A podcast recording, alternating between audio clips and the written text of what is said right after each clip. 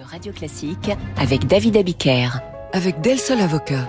Del Sol Avocat, donnez toutes les chances à votre entreprise. C'est l'heure des voix de l'économie. François, vous recevez le PDG de Vinci. Bonjour Xavier Huillard. Bonjour. Bienvenue sur Radio Classique. Vinci a annoncé euh, un chiffre d'affaires de 69 milliards d'euros, plus 12%, un bénéfice de 4 milliards 7, plus 10%, un record. Vu la conjoncture qui faiblit, c'est quoi? C'est votre modèle, celui de la concession, qui est particulièrement euh, solide et précieux? D'abord, merci de le souligner. Effectivement, ce sont des performances de très grande qualité. Euh, qui, qui, rendent d'ailleurs très fiers nos 275 000 collaborateurs. Je crois que c'est dû à trois choses. La première, c'est que il me semble que notre business de modèle est, est bon. C'est fait de concessions, de construction et d'énergie. Ensuite, nous avons un modèle organisationnel assez original qui se révèle extrêmement performant et qui est fondé sur la décentralisation. Le groupe est découpé en 5000 business units et ça, ça confère de l'énergie entrepreneuriale, mais sur aussi de l'agilité sur le terrain, là où les problèmes se passent. Et puis le troisième élément, et euh, je crois que c'est le plus important, c'est que cela illustre de façon très nette l'effet de traction très puissant des transitions environnementales et énergétiques mmh. qui en réalité irriguent l'ensemble de nos métiers. Plus de la moitié euh, du résultat de Vinci provient des concessions autoroutières. Autrement dit, même quand le prix des carburants est élevé, et Dieu sait qu'on en parle euh, régulièrement dans les médias, les automobilistes prennent leur voiture et vont sur les autoroutes.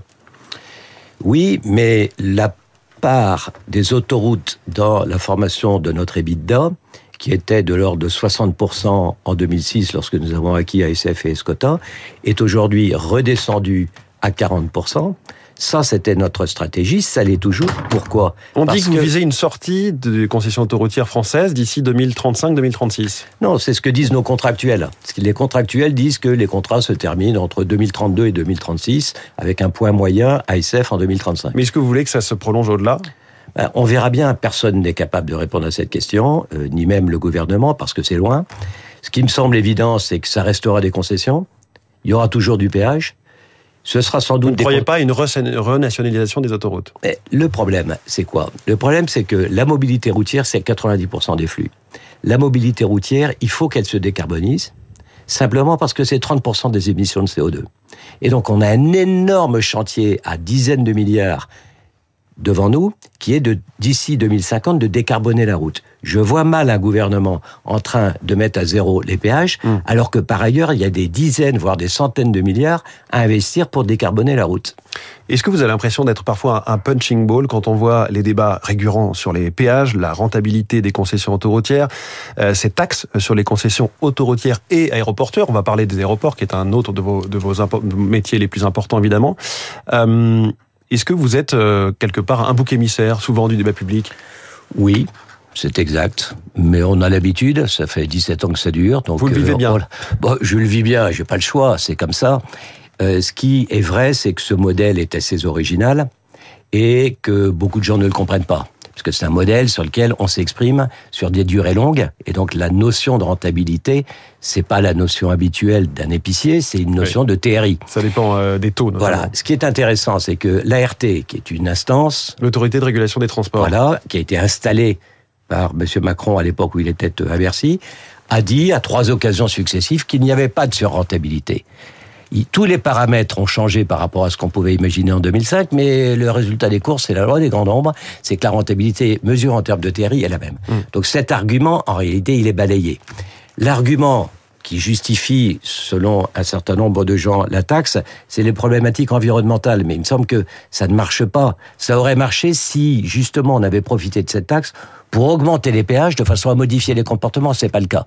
Donc oui, cette euh, taxe nous paraît être une taxe de nature punitive contre laquelle, vous le savez, mmh. nous avons l'intention, avec nos collègues des autres concessions autoroutières, de nous battre euh, jusqu'au bout. Si elle s'applique bien, et c'est censé s'appliquer dès 2024, oui. il y aura bien une hausse des péages chez Vinci de 5% au 1er février 2025 Non, non, non, non. Nous n'avons pas la liberté de fixer les péages. Ce que nous disons, c'est que si elle s'applique et que, après avoir épuisé tous les recours, que ce soit au Conseil d'État, au Conseil constitutionnel et au tribunal administratif, il se révèle que la taxe, oui, elle peut effectivement continuer à être mise en œuvre, à ce moment-là, il y aura un deuxième débat qui est de savoir si on peut la compenser. Et ça n'est qu'à l'issue de ce, ce processus c'est-à-dire euh, quelques années, qu'il euh, sera ou non possible de le compenser à travers les péages ou par tout Donc autre ce ne sera moyen. pas 2025 si jamais ça devait augmenter. Euh, Pas pour cette raison-là en tout cas. Voilà. Euh, quel est l'impact, s'il y en a eu un, du mouvement des agriculteurs qui ont bloqué une partie du trafic sur les autoroutes Est-ce que vous l'avez chiffré? Non, pour l'instant, on l'a pas chiffré parce qu'on a été focalisé sur le fait, d'une part, de mettre en sécurité le réseau, d'autre part, d'informer, informer, informer nos clients, les automobilistes, de façon à leur donner euh, la situation réelle du réseau, en lien évidemment avec les préfectures, et puis par ailleurs, euh, de nettoyer tout ça de façon à le plus, le plus rapidement possible rendre l'infrastructure disponible. Mmh. Voilà. Mais il y a Le eu sans chiffrage, doute un, bah, gagner. L'ordre de grandeur, si vous voulez, c'est que euh, ça peut venir réduire d'environ 0,5% le trafic sur l'ensemble de l'année. Ça va très vite. Donc d'autant les d'où ma prudence. D'où Mm. ma prudence, c'est-à-dire que il y a eu ce mouvement, il a duré que deux ou trois semaines, mais on est dans un contexte où les trafics ne vont pas beaucoup augmenter cette année puisqu'ils Oui. sont corrélés aux paramètres macroéconomiques. Et donc s'il y avait d'autres événements de ce type, oui, ça commencerait à être réellement un gros problème. Vinci est donc euh, très présent dans le domaine aéroportuaire. Vous êtes notamment, on va parler de- des aéroports dans le monde entier, mais notamment actionnaire minoritaire d'ADP. Est-ce que cela a encore euh, un sens alors que le projet de privatisation des aéroports parisiens a été arrêté net par le Covid et on n'en entend plus parler? Ben, En attendant, c'est un placement tout à fait euh, intéressant. Et donc, nous avons conservé nos 8%. Vous savez, c'est comme quand vous investissez en bourse. Euh, Il y a des moments où vous êtes tenté de vendre, mais la vraie question qu'il faut se poser, c'est qu'est-ce que je vais faire des fonds correspondants? En l'occurrence, nous n'avons pas besoin de trésorerie. Nous considérons que c'est un bon investissement et donc nous le gardons. À l'échelle du monde, quelle est l'ambition de Vinci sur les aéroports? Est-ce que c'est de s'installer euh, un jour comme leader incontestable devant ADP et AENA, qui est un, acteur espagnol? Oui, nous, enfin, nous, nous ne faisons pas de la course à la, à, à la taille. Ce que nous pensons, c'est qu'il y a une vraie valeur à être euh, grand et à avoir des plateformes sur tous les continents.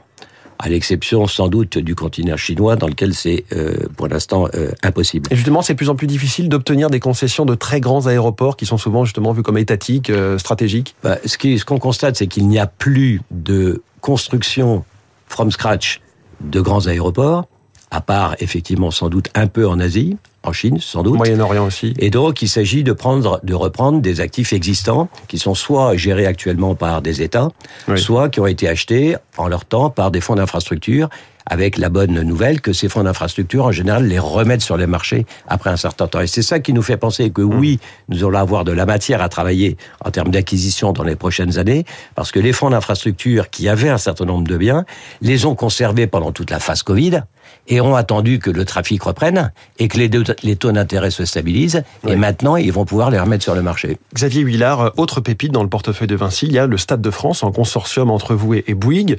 Le PSG euh, réaffirme hier qu'il veut quitter le Parc des Princes. Est-ce que vous lui dites euh, venez donc chez nous comme club résident au Stade de France si vous deviez redevenir concessionnaire avec avec Bouygues Bah, moi, ce que j'ai compris, c'est que le PSG voulait être chez lui, donc voulait être propriétaire de son enceinte. Il discute Le pas avec vous en ce moment?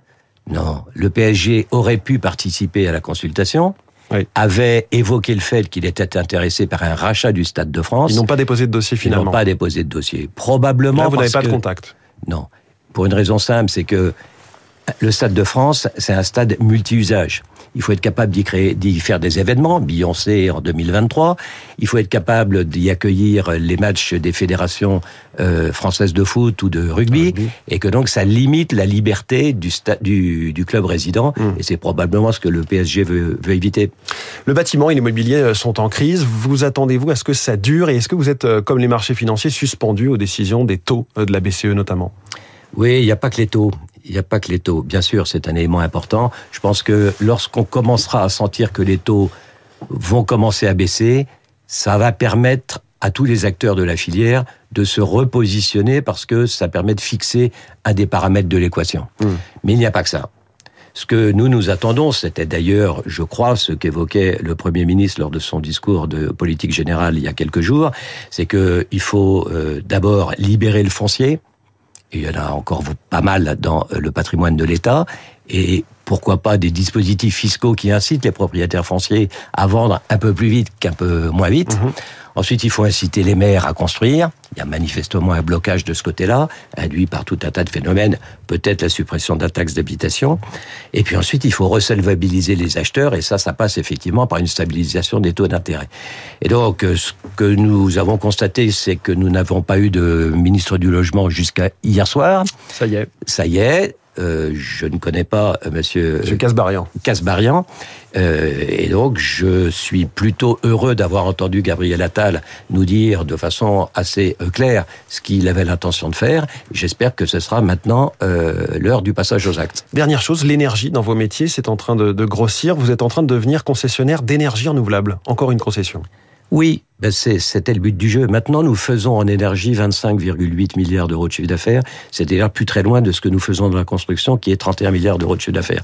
Et dans ce métier de l'énergie, nous sommes un acteur complet, puisque nous faisons de l'ingénierie, nous faisons des travaux, nous faisons de la maintenance, mais nous faisons maintenant, grâce à ce que nous a apporté Cobra, une acquisition d'il y a Mhm. deux ans, des développements de champs d'énergie renouvelable et récemment, en Australie, des euh, PPP dans le domaine du transport haute tension d'énergie électrique.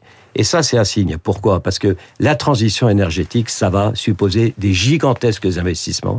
Et je pense que l'argent public ne sera pas suffisant et qu'il faut donc utiliser un levier simple qui s'appelle le PPP, Partenariat public-privé. voilà, qui permet de combiner Hmm. euh, les moyens des uns et des autres. Les métiers passionnants de Vinci. Merci beaucoup, Xavier Huillard, Merci. son PDG ce matin dans Les Voies de l'économie. Interview du PDG de Vinci à retrouver sur l'application Radio Classique. François, bon week-end. On vous retrouve lundi Oui. à 7h, je crois, Oui. pour assurer la matinale pendant que je serai en vacances. Et Ah je, oui. veux, je veux vous en remercier très sincèrement. Dans trois minutes, les coulisses de la politique. Euh, guerre interne à la France insoumise. David Doucan nous expliquera tout ça. Radio Classique, il est 7h20.